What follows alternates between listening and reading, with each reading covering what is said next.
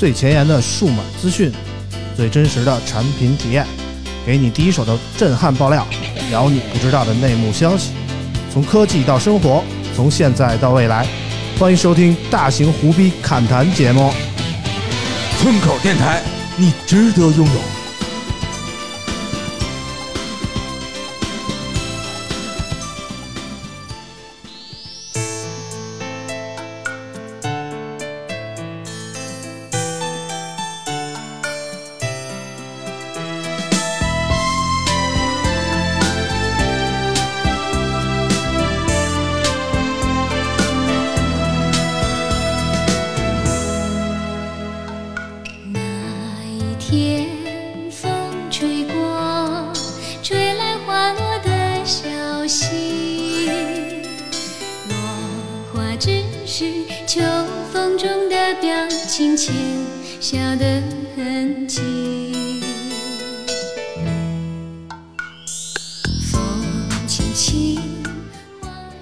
大家好，欢迎收听最新一期的村口 FM， 我是啾啾。大家好，我是村长苏给。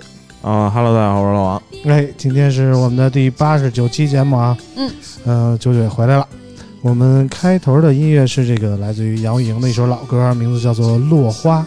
哇哦。这个秋天就已经到了啊，然后这个天气渐凉了，在这个季节交错的这么一个季节里啊，然后希望大家都能保重好身体，不要感冒，因为疫情还没有完全过去啊。大家如果是感冒了的话，可能影响比较大啊。就比如我是吧？对，啾啾上次也是因为自己的身体原因没能参与到我们上期节目的录制啊。我们先问啾啾这个身体恢复的怎么样了？我现在整体的感觉呢，已经非常不错了。对，就是恢复了之后呢，我感觉要不啥意思？什么意思？老王表示不满啊！老王那个手机发出一个河马的声音啊，不知道是啥，第一次发生。新手机还没法明白呢，就是受不了我在这儿吹牛是吧？没有，哪敢？对，我就先说一下，上回是得了什么病了？我看挺多人还关心我的身体的，然后我看包括咱们那个微博上有很多网友向我发来了慰问。对。然后呢，其实呢，就是因为工作呢也比较辛苦，录的节目比较多，说白了就是说话太多了。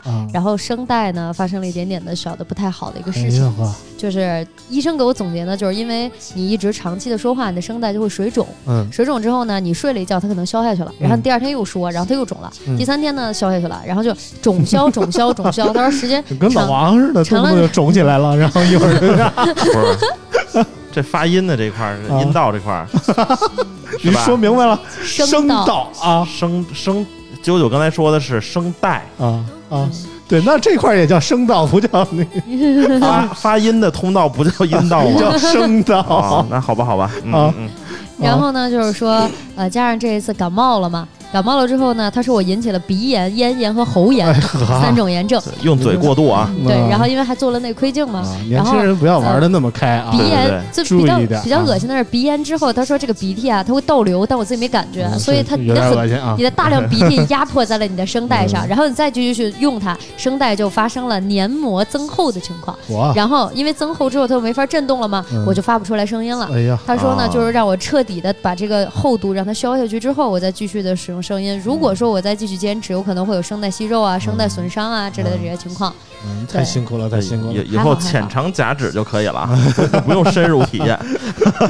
还好。反正是上一期啾啾没来啊，不光是这个我们微博上的网友对啾啾很关心啊，其实老王也是最心疼的一个吧，是不是？嘴上不说而已。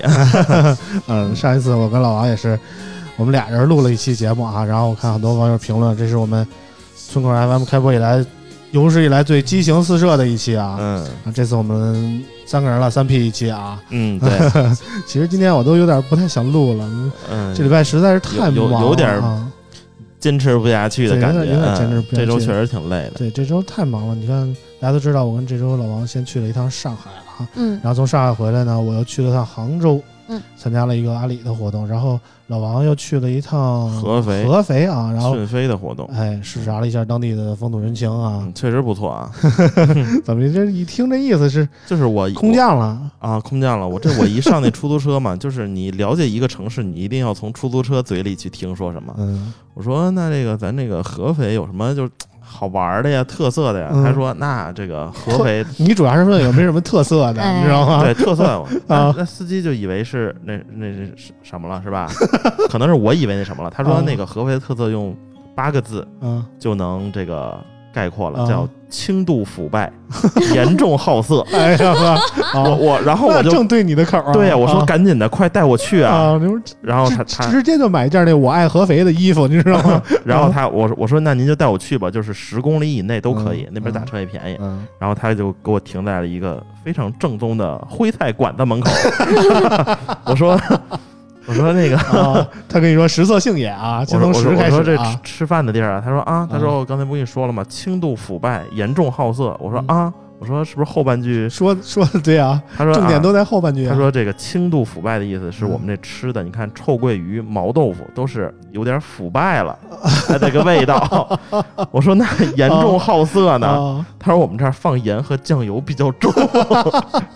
啊，然后所以呢，跟你说的不是一码事儿啊！对，这个就相互误会了，所以我就吃了一道这个正宗的。所以你就没给人结这车钱是吧？结了，就滴滴自动扣了。然后我就到了啊，那就进门吧，感受一下。点了个臭鳜鱼啊，确实闻起来臭，吃起来还比较好吃的啊。徽菜还可以，感觉还挺好吃，特别下饭。就完了，就完了。我们觉得后边怎么就没有了，再有点故事。我听说那个，就因为我有一些朋友在合肥，我听说这个合肥这个夜笙歌的场所很多的。人舅舅都听说了，这事儿比较大了，这最近特别累，就是想严重好色一下，结果吃咸了，晚上嗷嗷喝水啊！哎呦，我夜里光走肾了啊！夜里光走肾了，一个人走也累。对，反正甭管怎么说吧，我们确实这礼拜比较累，但是我们还是坚持录完了我们这期节目。为什么我们要坚持来录这个节目呢？其实我想了一下，其实我们节目还是和其他的所谓的数码大 V 们不太一样的啊。我们是有事儿来说，没事儿我们也来陪着大家唠嗑，但是反衬之下啊。其他那些大 V 就有点怎么说呢？不见兔子不撒鹰啊！对，就见不着这个，差不多是这意思吧。就是所以说呢，最近我们不是请不来啊，我们不是请不来，就是我们不是说请不来的意思，就是说我想说不强求。哎，对，我想说的是什么呢？人家有事儿就拉倒。就比如说，你看那些大 V 们拍视频啊，就平时你看一些莫名其妙的机器，大 V 们往往能拍出好多条视频来，甚至说在当时就出。但是这周你看啊 ，iPhone 那个发售了。这周 iPhone 周一的时候吧，大概那个官方的评测解禁，一些所谓参与了 iPhone 官方评测媒体的一些视频就都出来了。对。但是呢，本周四的时候 ，iPhone 是正式的发到了每一个消费者的手上。很多的大 V 也都说 iPhone 好 ，iPhone 这那的，他们也都参与了 iPhone 的预定，也都拿到机器了。我就苦等啊！我想看一些所谓的没有参加苹果官方的媒体们能不能发出一些声音来。结果等到了今天周日的晚上11点多，我似乎没有看到哪个大 V 给苹果拍一个视频之类的，讲一下自己上手的感受这那的，不值当的投入那么多精力。所以你就能感受到，其实那些大 V 们啊，怎么说呢？啊，还是得有的放矢啊。对，我们也不是酸大 V 啊，但是我们这个。我觉得我有信心，这个把村口也做成一个体量比较大的一个，算是自媒体吧，电台是吧？是吧？这就有一句打油诗，这个是那个山庄总经理孙晓峰曾经读过的一个，就是东北那味儿了啊。对，叫辉煌一刻谁都有，你得就是啊，我要吟诗一首，对，吟诗一首，就辉煌时刻谁都有，别拿一刻当永久，对吧？夕阳落下你不陪，东山再起你是谁？哎，对对对，先胖不叫胖啊，后胖压大炕。哎，对，咱们慢慢走着瞧啊。其实我觉得我们真的每周陪着听众朋友们也是一种。对我们来说也是一种幸福啊，然后我们言归正传啊，刚才说到了 iPhone， 其实我们这里3个人其实都没有买这个 iPhone 啊，当然有一个人是预定要买的啊，但是现在还没有出手。我们问问啾啾，那个你买这个12或者12 Pro 了吗？我等着 Max 呢，等 Max 啊，我觉得大部分人都是啊，我觉得大部分人等 Mini 的比较多。没啊，我觉得就是我们现在就是身边已经拿到的是什么呢？就是苹果它有一个。非常好的政策，然后被我们是吧钻漏洞，就是很多人呢，就像我身边的朋友，他买了 iPhone 12 Pro， 然后等到11月13号、嗯、然后 Pro Max 出来的时候、嗯、他把这一退、嗯、哎，正好13天14天可以无理由替换，然后他就拿着这个 Pro Max 先用着了、哦、反正先用两天尝了先，然后再拿、啊、买个 Pro Max。 这就跟那些有的大 V 买一个机器然后退款了，是不是拍个视频就退款、嗯、被那个万人骂的感觉，是不是、嗯、是不是？我突然联想到了这个事情、哎、有点、啊、这个反正也不是说那个什么吧，反正苹果有这个政策那我们用、嗯、是吧、嗯、你要不然就把这个掐了，对，要不然就别那啥。你看你谁让你出这么个政策呢，对不对？对对对对对，不能赖消费者钻这个空子、啊、对，你有了我们不得使用一下吗？嗯啊，当然啾啾的目标是这个 Pro Max 啊，对，但是这个目前这个12和12 Pro 的相关的评测大概也出了一些啊，我不知道你看了没，或者消费者的反馈一些。真的对，就啾啾这种属于真 iPhone 用户，我的蒙眼你知道吧、啊、就是我怕我看完之后糟心、啊、我也不敢看，我等买完之后再看，也不是糟心，就是啾啾这种真苹果用户就是从来不看评测、啊、从来不看发布会、啊、从来不看参数、啊、只要苹果出新了就买。这发布会我真看，参数我也真看，评测真不敢看，因为你只要看完发布会我当时就觉得这谁买它呀、啊、但是我真得买呀、嗯、就必须买了、嗯、怎么会看完发布会？其实我每次啊，就是每次发新机的时候，不管是苹果三星小米还是什么，就是看它发布会的时候我都特别想买、嗯、但是我自己评测的时候有些机器我就不想买了、哦、因为这发布会上这吹牛逼的东西实在太多了，天花乱坠啊，就像实际拿到手不是那回事、哎、就像就是比如说就手机拍照部分啊、嗯，就是比如说拿个千元机，他发布会的时候发这个照片样片是这个手机拍的、嗯啊、我操，我说这他妈比我手里扛着这单反还牛逼啊！啊，那这种情况其实就是发生在很多手机厂商中，就是样张没输过，真机没赢过啊。嗯，这也是一个普遍现象了吧？就比如说每次参加发布会，我就看那个大屏幕，巨大个那屏幕上投一个照片啊，觉得我操，这照片这解析度、这清晰度无敌了。但是你就想哪个像素能达到那么高，然后放到这个这么大的一个屏幕上还看不出一些缺陷呢？我就觉得这个。多少有点作假、啊、这是我的感觉、啊哎、这也有不少厂商拿单反的机器当手机的拍了、哎、对出了不少事儿，这也是见怪不怪了啊。对对对，当然我们想纠结一下这个为什么啾就一定非得买 Pro Max 而不考虑其他的机型呢？因为首先啊，你看这个 Pro Max 和这个 Pro 一共就贵了800块钱，嗯，然后呢，买大不买小，就不差这800块钱啊！对，买大不买小，对吧？你想，你那么多钱，1万块钱都花了，嗯，我还差这800嘛，对，也有道理啊。然后呢，就是大了之后，它续航会变好啊。那你想多了啊，还真变好，真好了点，变好。屏幕你应该说电池小了，续航好了，电池大了，就是 Max 比 Pro 电池大了，确实是大了一点，对吧？然后屏幕也变大了，加上一个最重要的原因啊，为什么我一定要买？因为我没用过，就我没用过大屏的 iPhone。我一直都用的是你看到叉啊，然后到之前它都是小屏的，所以我就想着你800块钱人贵在尝试嘛。现在啾啾喜欢大的了，之前小的已经满足不了了。而且那个 Pro Max 也确实沉啊，那确实是一个半斤级啊，200多克嘛，250克左右啊，确实是够沉。但是从目前我听到的一些拿到12和12 Pro 的朋友的感想啊，就一句话可以形容。戴上套仿佛没有换机啊，这是他们给我的感觉啊。就发现他们戴上套以后真的没有什么感觉、啊哎、所有的 iPhone 戴上套都感觉没有换机，嗯，就真的没有什么感觉。而且最近我听到了一个新闻啊，说这个开启 5G 以后啊， iPhone 12的续航有明显下降，嗯，就是单纯从看视频的角度来说，就是说有一个机构做了一个测试，就是 iPhone 纯看视频能坚持17个小时，然后开了 5G 以后直接掉2小时啊、就变成15个小时。这是纯看视频，你再考虑你要说玩一些游戏啊，再做一些社交软件啊，然后走这 5G 网的时候、可能会更多一些。从目前的消费者的反馈来看， 5G 这个网络的引入对于 iPhone 的续航确实影响比较大啊。我不知道这个苹果是怎么来优化的，当时那个苹果那个副总裁也出来表态了啊，说苹果要做各种方面的软件的优化来保证这个续航水平啊，比如说只在那个吞吐量高的时候开 5G， 然后平时只用 4G。 哎，反正好像那个新 iPhone 上也有一个设置啊，说是把那个 5G 是按需来使用。怎么说呢，我觉得苹果确实这个机器还需要更多调试，还需要更多的优化工作吧。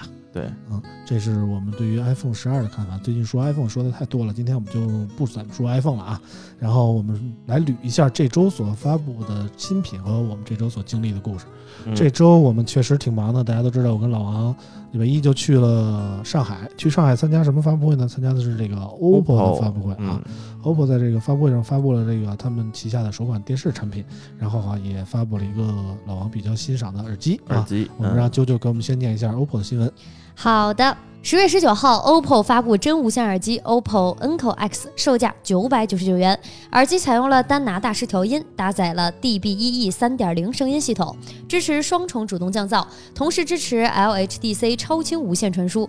OPPO Enco X 采用了同轴双单元设计，双脉双核降噪，采用了蓝牙 5.2 低延迟传输，最低可达47毫秒，全链路传输最低延时94毫秒。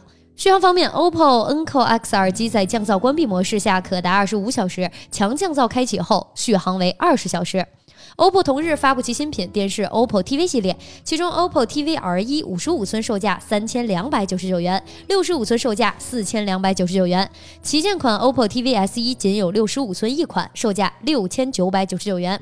OPPO TV S1 采用一块65英寸的 QLED 量子点屏幕，分辨率可达 4K， 支持 VRR 48Hz 到 120Hz 可变刷新率，拥有 NTSC 120% 超色域、直下式背光、210分区控光，支持动态分区调光，峰值亮度1500尼特，游戏延迟降低至20毫秒。此外 OPPO TV S1 搭载了联发科旗舰款 MT9950 芯片，支持 WiFi 6， 提供 8.5 加 128GB 存储，支持4大平台资源，包括呢腾讯、优酷、芒果和爱奇艺，提供 HDMI 2.1 接口。OPPO TV R1 为一块 4K 悬浮全面屏， 93% P3 广色域，搭载了联发科4核 MT9652 芯片，支持 WiFi 6， 提供 HDMI 2.1 接口。这个 OPPO 一口气发布了2款电视加一个耳机啊。我们先从这个电视说起，大家都觉得 OPPO 是第一次做电视嘛，但其实 OPPO 旗下的另外2个品牌，包括一加和 realme 之前都出过电视，只不过没在大陆地区卖啊，都是在印度地区卖的。对。然后经过了那两个品牌的试水以后啊，这一次 OPPO 在国内正式发布了它这个电视。其实这个电视怎么说呢？它是一个采用量子点屏幕的电视，给我的感觉就是，我就觉得电视行业的进步真是太慢了。就这个感觉啊，好几年前我就是得4-5年前，我就知道 QLED 量子点的技术了，对，就是海信，对，国内首个。你是听海信啊？我是听 TCL 给我讲的 QLED 的事儿。那我那更早，哇，海信是首个国内能出 QLED 的电视的，第一个是三星嘛，我就觉得电视行业的发展怎么那么慢呢？我就记得好几年前我就听这个量子点和这个 OLED 之间的争啊，对，就谁更好，谁OLED的牛逼还是OLED的牛逼，就一直都反正是国产厂商一直都号称是，包括海信，包括 TCL 都说这个 QLED 的好啊，比OLED的好这那的。后来我们发现时间过了这么长以后啊，还是在进行着这个所谓的口碑之争啊。然后现在这次 OPPO 第一款电视采用了这个量子点的技术，在很多人看来，其实目前最主流的或者说最高端的其实还是 OLED 啊。对，然后 QLED 呢，怎么说呢，就可以更好的控制价格吧，更性价比一点吧，我是这种感觉啊。就头一款电视别再卖那么贵，也算是一个有噱头的技术。对，当时他会后专访啊，还有人问说，这次 OPPO 选择了 QLED 没选择 OLED， 他说这个反正我忘了怎么说的，反正说第一款先 QLED， 后边往牛逼了再说跟 OLED 肯定卖的更贵一些。对对对对对。但 QLED 其实也是挺不错的电视显示技术之一了。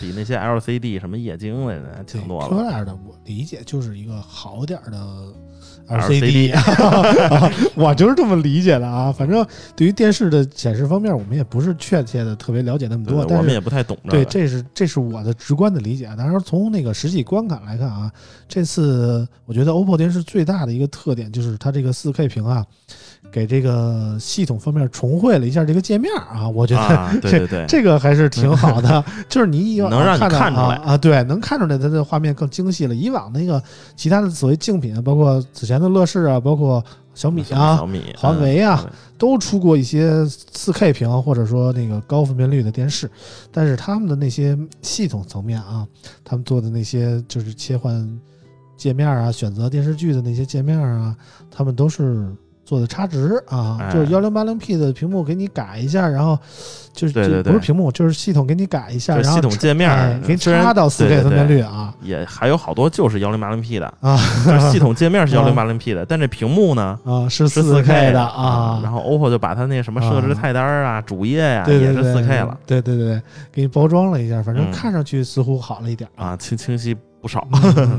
但是你说别的就是怎么说呢，它还不像小米似的，小米那个有一个账号打通的系统，就是你买了一个小米电视的账号吧，你就能看什么爱奇艺啊、什么优酷啊、什么腾讯的视频了。对，但是这个 OPPO 的电视还是分开的，就是说你即便是注册了一个 OPPO 电视的账号，你还是需要在这个爱奇艺、那个腾讯啊、买会员，各自买各自的会员，你才能看到各自专属的内容啊。当然那个 OPPO 还是在那个界面方面给你整合了一下，比如说它支持了这个语音的这个搜索啊，然后就是你要看一个什么某一个电影，你就直接跟他说，然后他具体到哪个平台他能给你找着。对，但是你是不要不是会员的，你也看不了啊，就是这么一个情况。其实也有好处，这比如说啊，比如说我想看那个什么韩战，是吧？然后一搜4个平台都有，但是其中有一个是免费的，那我们就可以看那免费的了。我觉得这种情况基本不可能出现啊，就是但凡就要收费就都收费，反正我是这么考虑的啊。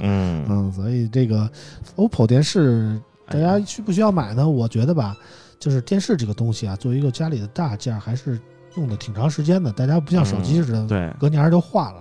所以我觉得还是能跟智能家居更多的配合还是好一点，所以 OPPO 现在还是，我的意思是 OPPO 现在还是初出茅庐，大家可以观望一下嘛，这个感觉啊。反正我给大家建议呢，就是比如说你要是 iPhone 用户，你就别你说是买电视还考虑用的什么手机，你说那肯定是考虑啊。舅舅，你们家电视是啥呀？是互联网电视吗？不是啊，索尼。不是 LG 啊，你看没有？就是我推荐啊 ，iPhone 用户啊，是吧？这么高端高贵的 iPhone 用户，你就踏踏实实的买3星、索尼电视啊。然后比如说是华为的拥趸，是吧？你这个今年用华为，明年用华为，年年用华为，必须智慧屏啊！这大智慧给登上，只有这个智慧屏配得上华为用户的智慧。对，这个手机小智慧，智慧屏大智慧，是吧？然后你看，如果你买小米电视呢？那你肯定是小米手机用户，但是你必须的，我跟你说，你什么品牌的手机你就买什么品牌用户啊。你说你要用一个这个 OPPO 的电视，你拿一个 iPhone 你怎么跟它联动呢？不搭。你拿一华为、小米是吧？就不搭，就是你完全把它当一个电视显示器来用，就用不着它那些什么智慧的东西，对吧？而且现在其实。就是除了华为、苹果、3星啊，好像其他手机用户的这个忠诚度很低。比如说你今年买一 OPPO 电视，然后你现在用的是 OPPO Find X2，那明年你一看他妈3星出的手机牛逼了，你换一3星手机，那你这 OPPO 电视不废了？对啊，你这电视就浪费了，有点就是你没有完全发挥出它的能力。所以老王那个电视跟手机搭配的，我有点不太认同啊。就我们家是一乐视电视，你说我跟什么手机搭呢？我跟你说啊，现在90%的乐视电视用户是什么心理呢？因为我也有这种情况啊，你也有乐视电视，为什么不换乐视电视呢？因为乐视的会员已经冲到了2050年，2050年会员。那时候我都是买会员送电视，你知道吗？因为那会儿是买会员送电视。你买个10年5年的会员，他送你一电视，6、7千的。对，我就记得我们家当时那个给我妈买一电视嘛，买5年会员送一电视啊，直接就是开机就到2023年啊。对，这会员，关键是乐视这会员毛用都没有，现在乐视自己不做内容了啊。反正就老顶那个宿舍也是乐视电视，然后一看他说又充会员了，我说什么乐视？我一看就是2030几年啊，就是2030几年啊。然后他们之前有好多那个卡也。冲乐视所以我们家电视就是2050几年啊，真棒！你们家电视比乐视活的时间长多了，这个就是被会员绑住的用户，是吧？反正那个我是觉得啊，就是甭管你用什么品牌手机啊，电视还是一个家里的大件啊。无脑买索尼就完了。对，无脑，比如说1万以下就9600啊，8000多块钱，哎，就妥妥的。哎，无脑买索尼是买电视第一准则啊，其他的不要考虑什么互联网品牌啊，或什么什么手机搭配着。你知道，就是我当时买 LG 的时候，也没想到它会凉的这么快呀，都是瞎掰啊。哎，两主要是屏幕技术跟不上，对对对，他连夏普都跟不上了。对对，虽然说很多年轻人现在回家不看电视了，但是家里老人看呀，家里的电视还是一个业余生活必备的补充啊。我觉得对自己好一点，也不差那么点钱，咱还是买一索尼踏踏实实的啊。对，而且还有这个附加值在里面，嗯，是吧？比如说像我回家，就是我不管看不看啊，电视我都开着让它出声啊，然后我就回我屋了，可能就放着啊。为什么呀？有钱不是你不懂一个人回家的孤单啊！我懂啊，仿佛有人在陪他，对，仿佛有人在陪我。上期我们已经谈过了，就是一个男人回家之后的孤单啊！你回头听听咱们那个上期节目。不是我为什么要听一个男人回家后的孤单呢？你不孤单吗？回家我不孤单啊，我特别充实，就是回家第一件事打开手机，兄弟们来战斗啊！然后战斗完了之后，天天鉴宝来选一选，对对对，然后再打两把游戏啊。1点困了睡觉，1点不行再卡压几刀。对对对对，我一点都不孤单，我回家就是钱还没花出去呢，必须卡压几刀。对对对，然后这个电视一定要买一个牌子比较好一点，像其实早些年的这个华为手机啊，其实大家也没有很认，但是现在很认了，也经过了这个7、8年，嗯，是吧？但是你现在比如说你买个，我不是特指谁啊，就是你买一个什么 OPPO 啊。小米的电视，然后比如说人家来你家做客啊，你那什么电视啊？我就感觉说小米、OPPO 没有说三星、索尼有硬气。对对对，那确实是。但是你就说我们家是一小米电视，人大家都有点能知道啊。我们家 OPPO 电视，你们家电视打 MP3， 不是你家还有 OPPO 电视，这个有点意思，有点意思，有点奇怪，反正是啊。反正说完这电视啊，我们说这个耳机啊，老王好像对这个 OPPO 新出的这个 Enco X 这个真无线耳机好像还挺感兴趣的啊。对对对，用了一段时间，我用了一段时间，然后还真是好好的感受了一下啊，就是它这个。不得不说啊，就是现在这个耳机发展的太快了，就是这 TWS 这真无线耳机，你想想啊 ，OPPO 999块钱给你什么了？什么什么强降噪、主动降噪、混合降噪、低延迟，然后还有这些什么叫什么，就是各种声学的东西，长续航。这个在 LHDC 啊，对 LHDC， 这在之前你是根本想象不到的，这个东西只卖999块钱，所以说现在 OPPO 把这么多的技术。给你集合到一起，然后卖了一个999块钱的价格，我觉得还是非常便宜的。但是其中有一个啊，我觉得有点扯淡，但是发布会上也说了，就是它采用了那个单拿同轴单元的这么一个设计，它是采用这个设计是为了这个声音调音嘛？不是，它这个同轴设计就是左右发声单元同轴设计的这个好处是让你这个声音能在一个水平线上发出去。啊，就不会那，反正我这耳朵也听不出来。但是这个同轴设计我还仔细研究了一下，它是丹拿的技术。你知道丹拿出那音箱都挺大个的，因为它音箱大，所以它要同轴单元同时发声，在一个平面发声。你这耳机这么点儿，你弄一个同轴单元，我觉得有点没有意义啊。就是这么小的，好多人耳朵眼不长一条线上。这个同轴单元这个有点这个扯淡，其他我觉得还是非常不错的啊。行吧，这个反正耳机这个 OPPO 方面啊，我觉得也是这2年啊，我们明显看到 OPPO 在耳机方面的发力。一开始 OPPO 耳机的定位是那个低延迟啊，对，低延迟主打这个游戏的用户啊，这也低延迟。对，这一次呢，就是不仅在低延迟上做到了延续啊，然后这一次还加入这个主动降噪啊。所以上一次我们说了2款，那个一个是小米的，一个是 Bose 的主动降噪耳机，然后这次 OPPO 也加入了进来。这几款产品都是不同价位的嘛？对，一个是699，一个是999，一个是2199。咱们就拿这三个说啊，就是小米699给你什么呢？给你一个牛逼的降噪，然后这个 OPPO 999这个呢，给你一个牛逼降噪的同时，还给你一个挺好的音质，然后2000多那个 Bose 那个，给你降噪，给你音质，还给你啥了？舒适，哎，对吧？戴着特别舒服，1分钱1分货。而且那个怎么说呢？我觉得 Bose 的降噪和小米、OPPO 的降噪不是一个降噪。这个是因为供应商不一样，就是我听说啊，就是大部分的降噪耳机的这个供应商，也不叫供应商，就是什么解决方案商，好像都是埃麦斯啊，埃麦斯半导体，市面上80%的降噪耳机都用的是他们的，然后只有 Bose 是自己的降噪技术啊，所以你可以明显的感觉出来，这个 Bose 的降噪真的不一般啊 ！Bose 这次提供了11档的降噪，哎，而别的就是降噪通透，降噪通透。OPPO 这个是4个 ，OPPO 4个是吧？没降噪、弱降噪、强降噪、通透模式4档。没降噪和通透有什么区别？哎，没降噪和通透是有区别的。哦，通透就是比平时还吵是吧？不是，通透模式呢，就是比如说没开降噪模式，你戴着耳机。就有点像现在我听你这样说话，然后我要开通透呢，就感觉你在我耳朵眼边上说。哎呦喂，那好多人喜欢这种，那专业名词叫什么来着 ？ASMR 是吧？舅舅给我解释过这个事儿。当时那个 B 站咱上传音频的时候有一个 ASMR 模式。人就说那个，我说这什么意思？就说这你不懂啊，这就是。这给你耳朵皮舔啊！不行了，我现在已经不行了。我现在一听在我耳朵边舔，我就已经不行了，是吧？是不是就是当时跟我说的这个事儿？对啊，就是ASMR 就是人家有两个耳朵的模型，然后就说话，你就能感觉到啊，就很真实。我觉得这读的太别扭了，我2个字就能。耳语是吧？3个字咬耳朵。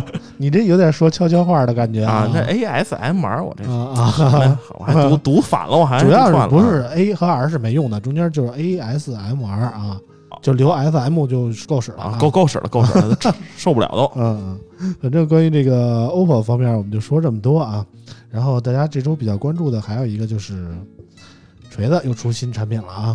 哎，我们也是从上海赶回来以后，马不停蹄的就赶到了这个坚果的发布会啊。当时我记得我跟老王下了飞机，就直接就奔五棵松去了。那天晚上呢，我们也是熬到了10点多才他们走。一般情况下啊，这种发布会我们是听不完的。对，我们尤其是在北京的发布会，我们听的差不多了，我们就先撤了，省得一是防止堵车啊，2是确实觉得得回家发个稿啊，或者干个活啊，也确实挺没劲的，想早点走。但是这一次没早走了啊，因为锤子的发布会是太吸引人了啊，确实是。而且呢，会后发纷纷的评测机，我们把我们活熬到最后啊，然后我们让舅舅给我们念一下这个坚果 R2 的发布会的新闻。好的，没有问题。10月20号，坚果正式发布坚果 R2 和 Smartisan TNT Go， 其中坚果 R2 采用 6.67 英寸 1080p 分辨率 90Hz 刷新率 180Hz 采样率双曲面 AMOLED 屏幕，机身正面采用4等边打孔屏设计，搭载高通骁龙865处理器，最高 16GB LPDDR5 内存，最高 512GB UFS 3.1 寸空间， NFC 芯片和4510毫安时容量电池，后置配备 1.08 亿像素4摄，机身侧面呢，同时配有支持自定义的任意开关按键，可以应用于多种效率场景。坚果 R2 售价4499元起，除了常规的浅黑色、松绿版本外，还有纯白色光阴特别版，售价6499元，仅提供 16GB 加 512GB 配置版本。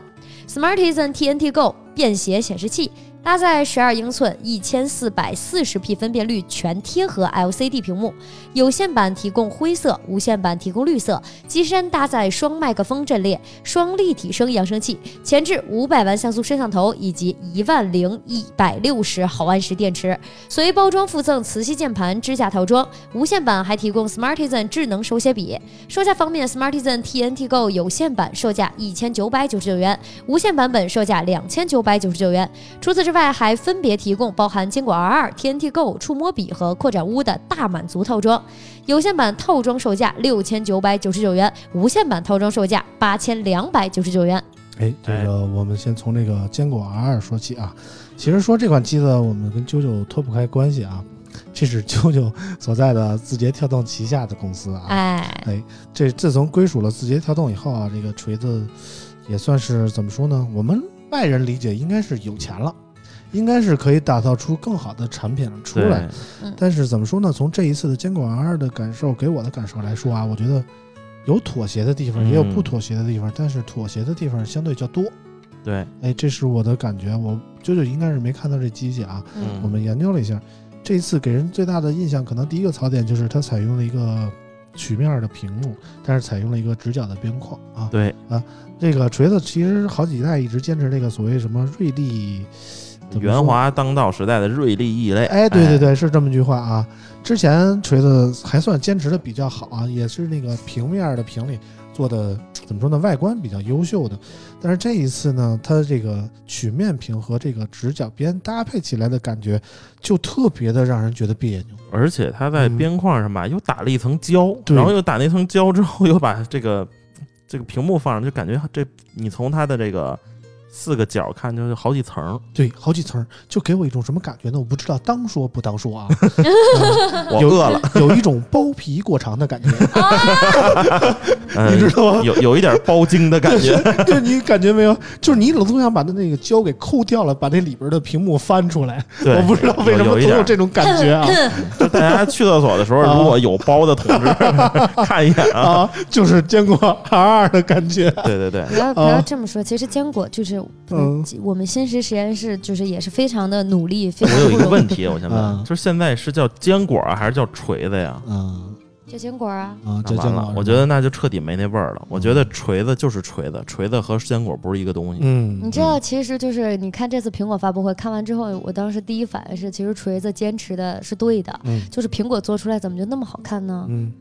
就是苹果做出来怎么就那么多人买呢？苹果还是有逼格在的啊，但是其实我觉得国内厂商那个锤子还是最像苹果的一个啊，就是为什么它其实还是更多的从那个软件出发，但是你硬件不能太凑合呀，对吧？就这一次我怎么说呢，这个屏幕观感特别像小米10，就是甭管是尺寸还是分辨率，包括刷新率啊，都是特别像小米10。90Hz 的屏，6.67英寸的屏幕，加上 1080P 的分辨率啊，有个挖孔啊，有个挖孔，就巨像小米10，跟小米10同屏，我感觉有点就感觉就是同款。但是呢，小米10的 90Hz 是可以让你选的，坚果这里是默认 60Hz， 没让你选 90， 你没用过吧？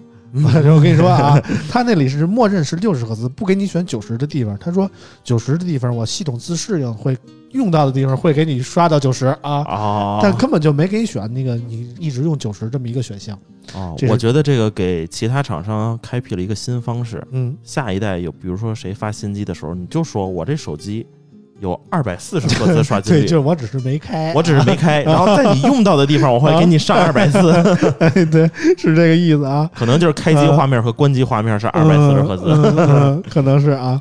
然后我觉得这个，咱们接着说外观啊，就是其实锤子手机有很多坚持的地方，他们有很多不妥协的地方。比如说，我不知道老王记不记得锤子T1的时候，两边都有按键，它是讲究一个对称。你知道吗？他当时说的是我左边按键调成那个音量加减，或者右边你调成一个别的快捷方式都行，或者两边你换，你爱怎么使怎么使啊。对，这我知道啊。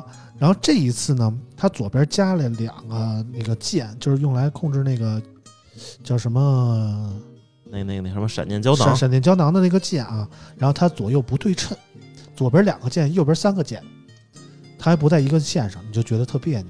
然后呢，之前出的那个坚果 Pro 3嘛，它那个背面有一个红点儿，是它那个锤子那个标志嘛。这一次还是有红点儿，这一次做起来更有质感了。但这一次纯就是一个红点儿，之前是作为一个呼吸灯来用的。这一次就是纯是一个装饰的红点儿，就取消了它的功能性。这发布会上还没挺大篇幅说这个，就是又有金属又有玻璃混合而成，更加有质感。我觉得这个越来越在扯淡的地方上走得越来越远。对，而且上一代的红点旁边有一个 Smartisan 的标志，这一次取消掉了，就是怎么说呢？我感觉是想跟锤子划清界限的感觉啊。然后其他硬件方面可能槽点不是太多吧。用锤子官方的话来说，这一次把硬件推到了顶啊。反正从这个时间点来看，目前主流的旗舰机配置也就应该是这样了。对，也就没有什么特别大的惊人的点吧。但是你要说它实在有什么短板吧，其实也还行，我觉得还行。唯一的可能就是这次这个价格不够交朋友了。价格怎么说呢？有点顶。价格稍微有点贵，但是我觉得就按当时博文说的一句话啊，就是博文说我一直特别支持老罗做 TNT。为什么说老罗没 TNT 卖9999，压根就没打算让人买。它就是完成一个理想，就是有这么一个东西做出来了，它满足了就行了啊，对吧？所以它去做 TNT， 但是这一次 TNT 锤子给配了一个键盘，不是什么键盘，配了一个屏幕啊，然后屏幕有一个键盘，然后这么一套的东西，然后加起来搭着卖，配上这个手机，我感觉也不是很便宜啊，也不是很便宜，因为确实那个网上这个。便携显示器卖的也都很便宜了啊，700-800就能买着。现在最好的一个显示器啊，799、有线的。嗯，然后当然了，那个老罗当年也是吹捧那个够逼格的那个显示器啊，包括现在 C-Force 也是主营这个便携显示器，大家有很多的选择可以用那个。如果你是一个坚果的粉丝，你特别就渴望的体验 TNT， 确实可以买这个坚果配套的这个键盘加屏幕这么一个组合，它可以让你感受到最。完整的 TNT 的感受，但是我不得不说啊，这个屏幕在我拿到手之前，其实我是期待很多的。到家用了一下，然后发现三星的 DXO 在上面不显示啊，然后华为呢，它只能显示这个手机模式，就是你手机什么样，竖屏的，它中间有一条什么样，它那个电脑模式在上面不显示，也就是说你只能用锤子自己这个 TNT 这个电脑模式啊。然后我特别好奇的还连了一下 Switch， 好像据说 Switch 能用 ，Switch 不能用啊。我特别连了一下，不，你得在 Switch 上连一个转接头。哎，你。怎么能用呢？我告诉你，它配了一个那个支架嘛，支架这旁边有一底座，底座上面有那个，他说是为了给丰富出一个耳机口啊，丰富出一个 HDMI， 你就可以插 HDMI 了。对啊，但是外接显示器的意义在哪儿啊？就是 Type C 加 Type C 直连那个显示器嘛，对吧？你要是加一个 HDMI， 我还得加一个 Switch 的底座，我还加一个 Switch 的电源，这一套出去，这东西可就多了。对不对？你要说这个什么都能通过 HDMI 来连的话，那这显示器无敌了，什么都能接，对不对？就失去了它便携的意义。所以我就觉得，如果你想是看中了这个带键盘的设计，想买一个便携显示器，你说我直接一步到位上锤子这个，那起码你得是锤子用户啊，你得是 R2 手机的用户啊。如果不是的话，你可能就是无法体验到这个显示器的最大的魅力。而且这个显示器，我还要跟大家说一点，我体验了以后，我就觉得。它自带音箱，但是那个喇叭完全不能听，你知道吗？你都说了是喇叭，就别说音箱了，辣耳朵，你知道吗？就是感觉那劈柴也就这声了，你知道吗？就特别劈的声，那音箱我觉得还不如没有呢。就插耳机，要不然他为什么给你底座，非得让建议你插一耳机？那个音箱真是要人命啊！行，但是好像这个还真是。能当点生产力工具，我看有人说，就是反正就不是全爱奇艺，这也看不了啥爱奇艺。如果说你是一个怎么说呢，纯文字用户，然后或者说你就是老板啊，签签字呀，就是邮件、微信、浏览器，对，就这仨，对。但是前提是你不是那些国营企业的用户啊，人家那些自主开发的系统必须适配 IE 啊，对，就是你别的显示器可能都不太行啊，就像老王他们公司后台只能用火狐上，对，也是很奇葩啊，就是别的软件都上不了，你要用这个软件来上也上不了，对，所以它号称是一个可以媲美桌面级显示器的这么一个浏览器，它这个浏览器怎么说呢，还可以，我用一下还可以，插件挺多的，还可以。但是也就这样了，就主要的功能还是集中在这个浏览器上。这人家发布会上说了，说买这 TNT 的用户是什么呢？就是你不敢开电脑回家，一开电脑就有一种上班的感觉，但是让你回家开 TNT， 你就觉得不是在上班啊！发布会上是这么说的。怎么能这么自我催眠呢？就是说，我操，这一开电脑，我操，又要干活了，又要加班了。但你一开 TNT 啊，我是玩手机的，可能是这么一个这个心理上的一个转换嘛。反正舅舅回家开电脑嘛。如果我有的话，我肯定。你怎么没有啊？大家都知道你有一个16寸 MacBook。我笔记本的话肯定到家会开，然后就是为什么呢？主要是就没有一个打游戏的笔记本啊。主要是他不打游戏。如果是台式的话，我到家第一件事就按点元键。这跟我放学的时候差不多。游戏机室，你那根本不叫开电脑，您就叫开游戏机啊。对，你看那个 MacBook， 它的开的这个回家就开，是因为可以放个电视剧。而且 MacBook 根本就不需要关机。对呀，它也不用关机。反正我还是想从那个发布会上这个说一下，就是这次发布会，我坐那儿这2个多小时就有点跳戏，你知道吗？为什么呀？就是我老觉得就是。一直就是刚上来的那个人吴德州，嗯，是吧？然后说两句下来，然后换一产品经理上来说这手机就挺跳戏的，他老玩老罗玩剩下那些老梗，嗯，然后呢，努力的像之前的锤子，但是却又不像，嗯啊，然后那些话呀，其实都是之前老罗在说的，嗯，然后这次又说一个，换一个不是那个味儿，这绝对不是这个味儿，整场发布会都不是那个味儿。然后后来朱海舟呢上来。哎，好了很多，有点臭流氓的气质，对，有点那个罗永浩那感觉了、啊，是吧？说这个罗老师做手机不挣钱，只为交朋友，没想到交朋友挣钱了，这就是反正也不知道是夸老罗呢还是黑老罗呢啊。反正他说的一些，就尤其是在最后他说了一些什么东西啊，我觉得还是很有感触的，就是有点那种让人就是啊眼圈有点泛红的感觉了。然后这个发布会最后呢 ，PPT 有一页就是有一个特别感谢。然后特别感谢那个人是罗永浩。其实大家可以看到，只要提及罗永浩的部分，现场的反应是非常激烈的。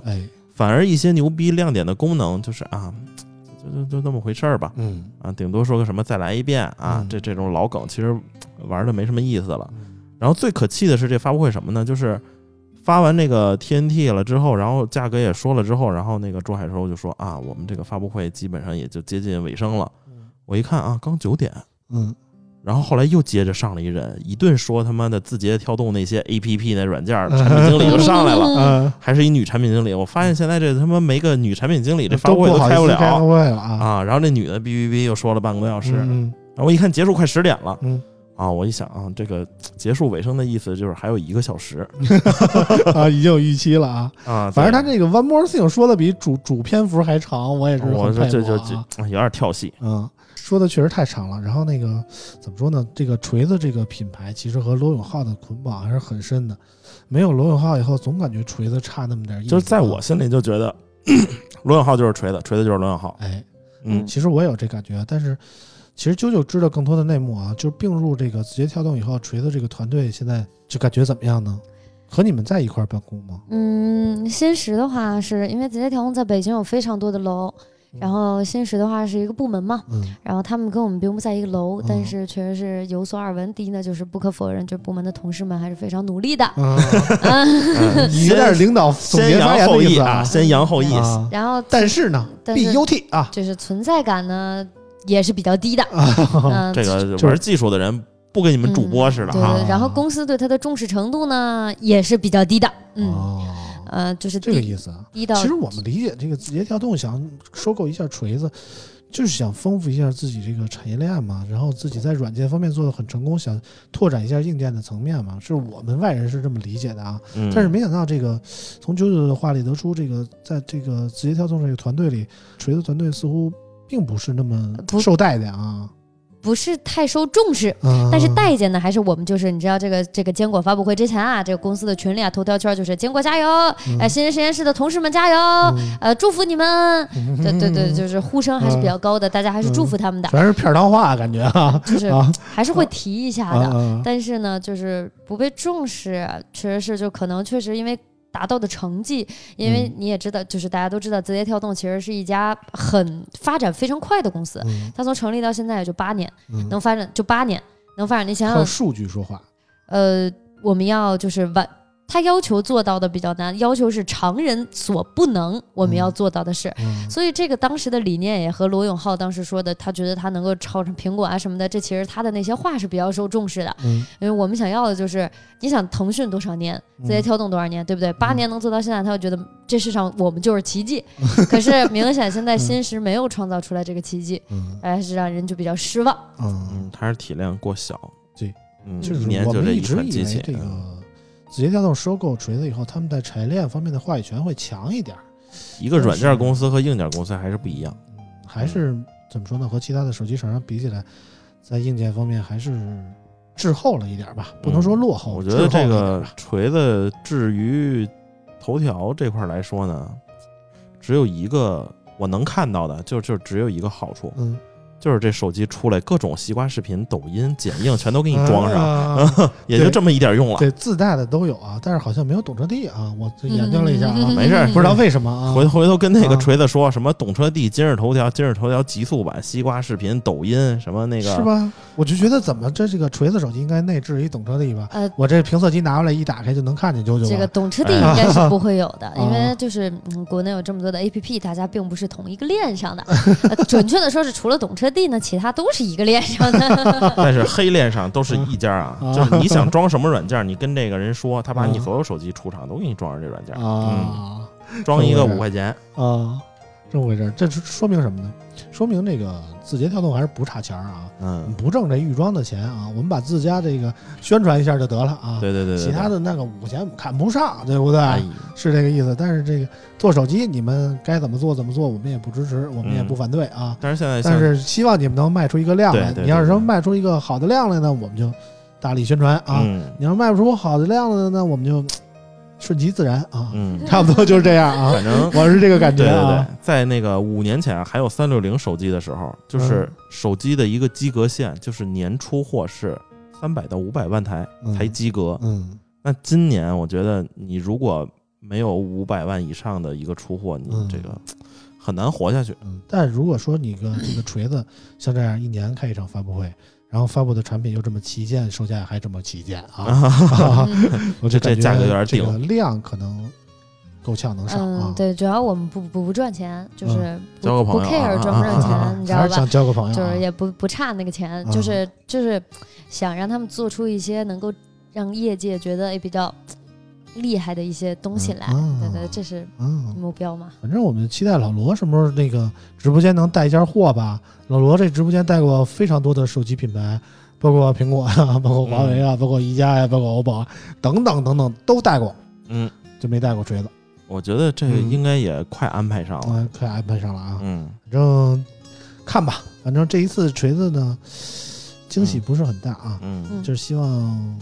锤子能更好吧只能说到这儿了对、哎呀，毕竟手机品牌多了才好玩嘛。其实我还是希望锤子这样的厂商更多一点，就是重视这个软件优化，甭管怎么说你锤子那个界面你一打开你就知道我操这是锤子手机，而不像是别的手机就是你要不仔细看你也不知道，都差不多啊。对，锤子还是有自己明显的特色和这个不一样的点呢，我们还是希望锤子这样的厂商能更多一点啊。然后锤子就说到这儿，我们下一个要说到产品就是华为了啊。其实华为是我们留到最后说的。按道理来说，其实大家这周最关注度最大的就是华为这个 Mate 40系列的手机了。但是我们为什么要留到最后说呢？因为华为下周还要在上海召开一个国内的发布会，我们会参与这个国内的发布会的种种报道，然后回来以后我们想仔细的聊一下华为这个新的手机，所以我们留到下期节目会仔细的说。这次我们浅尝辄止的说一下，而且最关键的一个因素是这次的华为发布会我一眼都没看啊我真的一眼都没看。大家看微博的时候也都知道，我那天华为发布会那天我跟那个国安那场比赛撞车了啊。那天晚上国安对鲁能，然后靠着裁判的努力啊，国安战胜了鲁能闯进了这个今年中超的4强。那天晚上我也是振臂欢呼，然后也是热血沸腾啊，所以忘了那个华为发布会这事儿了然后我也没看，到现在这个过了一个周末我也没看，因为我觉得都是英文的我也懒得看，因为我也不知道上哪看重播去所以确实了解的不太多。但是我跟老王都拿到了这个锤子 Mate 40的机器啊，我们也大概看了一下，包括外观啊，包括配件啊，我们可以给大家简单的聊一下关于这个直观的感受方面的东西啊。我们先让啾啾给我们念一下这个华为方面的新闻。好的，北京时间2020年10月22号晚，华为今日宣布推出2020年全新旗舰手机华为 Mate 40系列。华为 Mate 40 Pro 和华为 Mate 40 Pro 加搭载华为首款5纳米麒麟 9000 SoC 芯片，集成153亿晶管体。影像系统采用全新超感知徕卡电影影像系统，前后配备双电影镜头和前后双超大广角。同时 Mate 40还配备了 AI 隔空操作、灵动息屏显示等交互功能，以及一块88度超曲环幕屏。完了是吧？完了，太突然啊！太突然了，这个没反应过来啊。反正华为这款机器我们拿到了啊。从我的第一直观感觉看，后边那个圆圈的摄像头让我想起了早年间的 iPod Classic 啊 Classic 那么一个这个 MP3 播放器啊，就是感觉有点怎么说，我不能说借鉴了苹果的设计吧，但是多少让我想起了几年前那个 iPod Classic 那么一款产品啊。嗯，但还有人说那个这个设计借鉴了小米的电视遥控器啊，差不多，反正都是一个圈那么一个感觉啊。对对对对，这个都是开玩笑啊。但是你说这个四个摄像头怎么排布好看呢？我觉得这也是一种方法吧，就是掩藏在黑色玻璃下，然后有一圈啊。我还记得就今年年初的时候，我们说过一期叫什么电致变色那么一加的那个技术啊，就是它可以在必要的时候让你那个。显这个摄像头就你拍的时候摄像头出来了，然后不要的时候它变成一个全黑的玻璃。对，但是华为这一次呢，并没有采用这样的技术，但是我觉得意思差不多啊，就是都是把这个摄像头隐藏在这个全黑的玻璃下，然后让你显得不那么突兀，这是我第一的观感。然后这一次华为 Mate 40我们拿到是 Pro 系列的手机啊，我拿到这个是白色的，应该叫白色吧，蜜银吧，蜜银是官方叫蜜银色，这个我觉得挺好看的。我也觉得，实话说，我觉得挺好看的。它那个在灯光的反射下，能呈现出各种各样的颜色。然后彩虹，哎，然后不反射的时候，它是一个接近于白色的银色那么一个感觉。嗯，我觉得挺有质感的，确实挺好看的。对对，我也觉得这次这个挺好看的。嗯，而且这个作为这个华为这个麒麟芯片的绝唱，可能是绝唱啊，这个话我们一定要严谨啊。对，一般不让，可能是不让这么说啊。可能是麒麟芯片的绝唱，从我了解的，好像华为是留了100万的麒麟芯片的量啊。但是、这次不是还有一个9000亿吗？啊，说麒麟9000有备了100万的货，专门给 Mate 40使。但是你考虑啊，这个 Mate 40的按销量来说，100万显然是不够的。嗯嗯嗯，就是按往年 Mate， 你没看那个包装，它有一个那个什么。就是写的是华为 Mate 40 Pro， 然后有一括号，麒麟9000版本。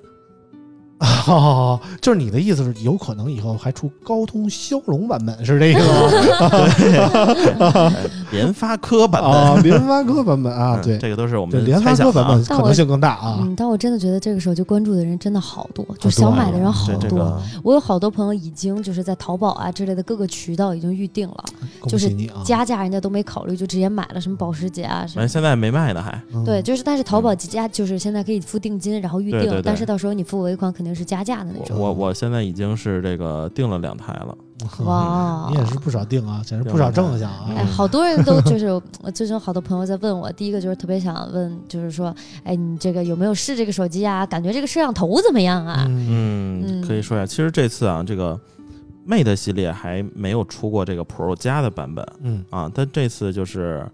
啊 ，Mate 40、Mate 40 Pro、Mate 40 Pro 加，三个跟那个 P40 有点像。对，但是大家值得注意一次，就是一般我们都觉得这个 Mate 30是吧，是标准版，然后 Mate 30 Pro 哎是高配，但它这次出了一个低中高配，所以说呢这个小杯、中杯、超大杯，对，但是所以说呢这个就是 Mate 40 Pro 是有一点点这个缩水的，就是有一点点阉割。首先就是啊，之前也看到了，就是。Mate 40 Pro 缺少光学防抖了，同时那颗4000万的电影镜头改成2000万的了，凑数镜头了啊，也不叫凑数吧，它就是像素低了。那电影镜头其实还是挺牛逼的，然后另外就是少了一颗 ToF 镜头，可能在夜景的时候有一丢丢影响，但是这次不是说这个 DXO 又第一了吗？深度合作伙伴嘛，DXO 不说华为第一，说谁第一，对不对？反正必须第一啊！DXO 就是靠华为这个声名鹊起的，我感觉啊，没有华为就没有 DXO 啊。对，有可能。就最近我还看了一新闻，说 DXO 引进了这个手机屏幕的测试啊，我觉得感觉 DXO 最近可能又缺钱了。我觉得那个有的光凭摄像头已经不够挣钱了。我觉得那个测试也挺扯的，有一个1000多块钱的手机，排名非常高，是吗？反正我看那个这个屏幕排行榜啊，第一名是这个三星 Note 20 Ultra， 这没毛病，其实。然后第二名是1+8 Pro 啊，就是之前我记得我们上次节目说过，说这个1+8，一加是国内最好的屏幕啊，三星是业界最好的屏幕。哎，上一次我们是这么说的，这一次 DXO 验证了我们的结论啊，还是挺给面的啊。对对对，但是这个屏幕素质方面呢 ，DXO 这个排名就没有华为了。啊、对吧？显然这次据说这个 Pro 用的也是三星的屏，是吧？但是并不是那种顶级的 OLED。反正 Mate 系列怎么说，以往给我的感觉最大的就是它更方正，更商务。对，而 P 系列就更青春、更圆滑一点啊，时尚一点。但是这一次我感觉 Mate 系列也圆滑了许多。也有点时尚了，对，有点时尚了。包括这个它各种的配色呀，也往这个年轻化的路线在走，就不像原来那么商务了，就不像三星那个 S 系列和 Note 系列分的那么清。哎，对，这一次 Mate 系列感觉怎么说呢？我要是华为，我就这么买了。对，我要是华为，我就这么想，就是说，这可能是我最后一款旗舰了，就是自有处理器的旗舰机了，我得把它做得更适合这个更多的所有用户，哎，对用户年龄段覆盖的再广一点，哎，对，一定是要这么做，就不能再限于那些商务人群了，一定要把它的面拓得宽一点，然后让更多的人能接触到我们最顶尖的产品，因为在以后就不见得有了。我觉得这也不一定，你这次这个在系统上就是更新了 EMUI 11嘛，然后还说了一个之前华为就是最牛逼的一句话就是18个月不卡顿，这次变成了36个月，是吗？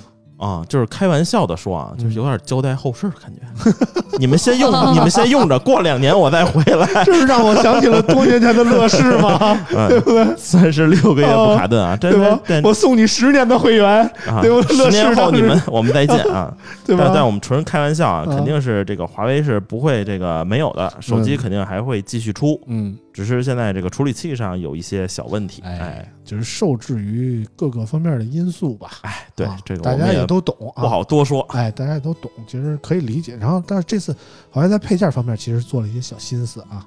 就是我们特别喜欢一个他出的那个带那个补光灯的那么一个那种小配件，它看起来是一个手机壳啊，但是它能弹起来一个圆的补光灯，看起来就像那种。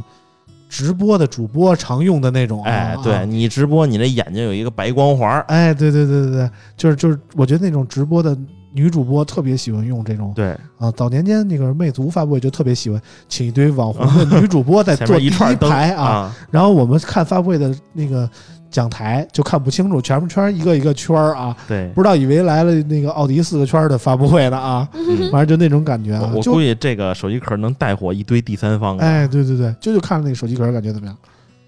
我太喜欢那个手机壳了啊，就是。就是你知道，就是大家都被那个手机壳圈粉了。就是第一，它是一个补光灯，而且它那个补光灯超漂亮。就是而且就是你只需要点动那个火扣，我特别有质感，把它弹起来，而且还有科技感，你知道吗？哦，就是整个，然后加上它那个壳，你还注意它用的是那种，就是它那个白色，它是有一种微微珠光的、那种，就是汽车上那种珠光的白漆的那种感觉，就非常的，就特别有质感，有点像珍珠的那种感觉。哦，对对对，就珍珠的那种。而且它是4个角包边。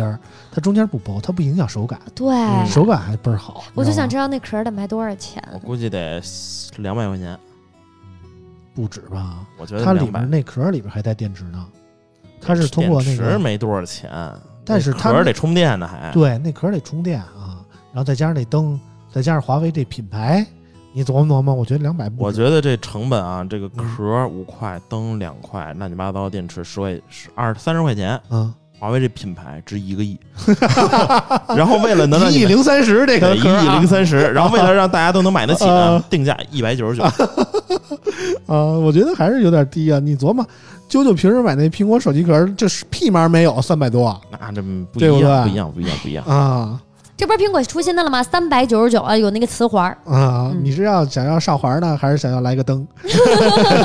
啊，你选择一下啊！嘿嘿嘿，灯安全啊，环更安全，就是啊。行了，那个关于华为手机，我们今天就暂时不说那么多啊，但是我们可以说一说这个华为这个配件啊，就是华为搭着出的这些产品啊。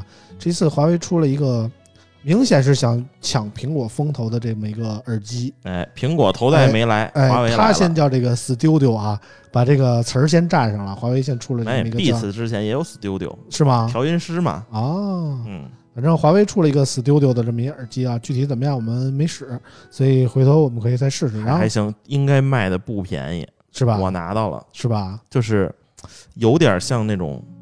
专业的头戴耳机，它还并不是一个就是那个就让你听歌的，对，还挺专业的，就是各种调音，各种那个解码芯片，嗯，反正挺 HiFi 的，但是也不便宜。对，看这个欧版定价是299欧元啊，300块钱，就是大概乘13年，反正这耳机得卖2000多啊，国内最少得卖2000多、啊，嗯，是跟 Bose 是一个怎么说一个档次的产品啊，嗯，然后这次华为还出了这个 Watch GT 保时捷设计啊。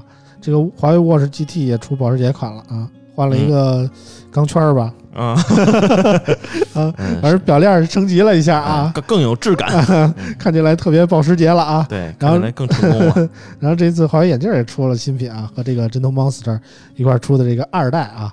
这次2代出了好几款啊。然后我跟我老王都拿到了这个产品试用，我那是一个。白片儿的平光镜啊，嗯，我那墨镜，嗯，这墨镜还好看点儿，对，而墨镜特别像那个你是我的眼的那个啊，不知道，萧煌奇啊，就是戴着那感觉特别大啊，我也不知道时尚的墨镜为什么都这么大个儿、啊，对对，时尚的墨镜就是墨镜时尚就是有一个标准就能遮你半拉脸，嗯，就时尚了，嗯嗯嗯，好吧，就觉得时尚的墨镜应该是什么样？时尚的墨镜，第一它的造型、一定是那种显脸小的，然后呢，第二个那就是眼睛是大还是显脸小呗？啊，当然不是大就显脸小，还有那种特别小的眼镜，你知道吗？就是放在眼睛下面，然后能够挡一下你的苹果肌也会显。那不就是金丝边的吗？当然不是金边，有不带框的，这就是造型的设计了。然后第二个呢，就是镜片不能太黑。你如果是纯黑的，就像瞎子，你知道吗？不够时尚，萧煌奇吗？就不时尚了、啊。然后你看，今年我在那个 Miu Miu 买了一个最新款的墨镜，然后在 SKP 买的，花了不少钱。然后它好在哪儿，你知道吗？就是它那一圈它是圆的啊，一圈是满钻的。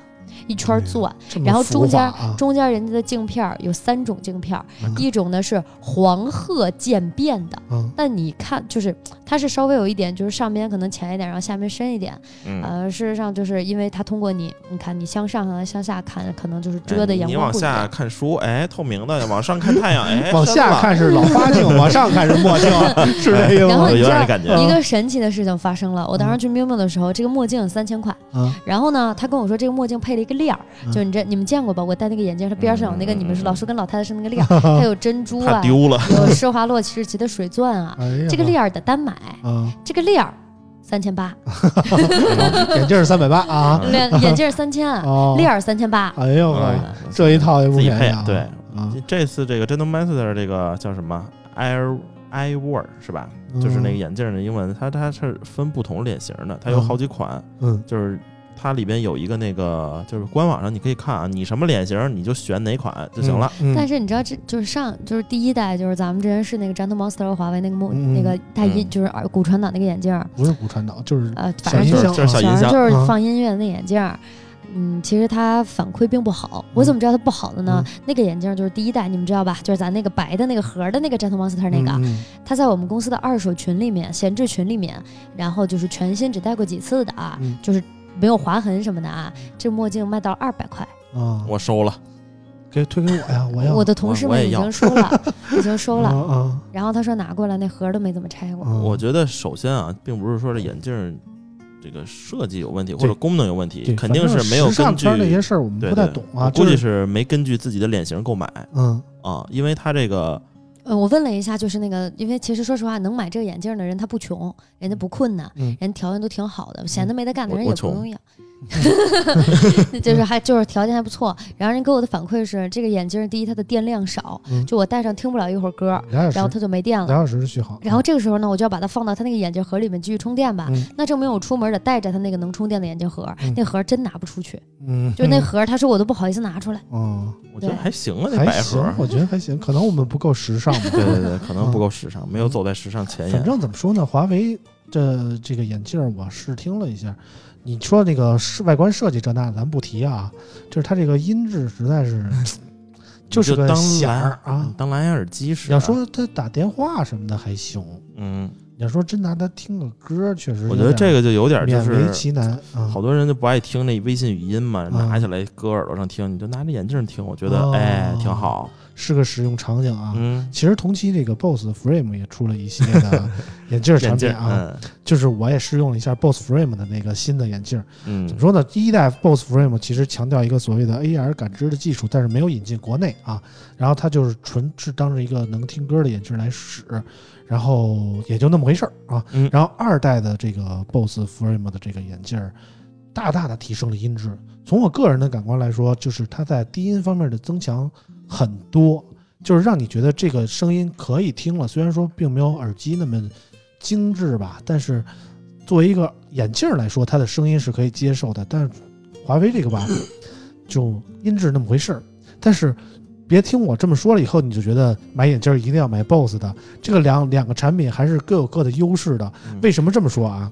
就是华为跟 Gentle Monster 合作以后，它有各种各样的款式啊，对，就是起码这个眼镜有至少10种可以挑。就是你什么样的脸你都能带得进去。对对对 ，Bose 就很困扰，它一共2款，一个是运动款，一个是普通款。然后我就发现我戴上去就觉得要被勒死的感觉啊，就是浑身这个太阳穴啊，戴上这个眼镜一直被勒着，戴5分钟我就受不了了，可能是我脸大啊。可能是我脸，我觉得那个就啾啾，咱们这屋就啾啾能戴得进去那个 Bose 那眼镜，剩下人都戴不进去。我戴着还挺合适，就是没送给我。懂了。反正就是我觉得眼镜这个东西还是需要那个自己去试一下啊。哎、对，就是你甭管说你喜欢那个品牌，喜欢那个音质的，甭管你挑剔哪方面，你真的需要亲身佩戴一下，感受一下它的舒适性、啊。一定要试一下，不然就会像我们那位同事一样，200块钱怒甩。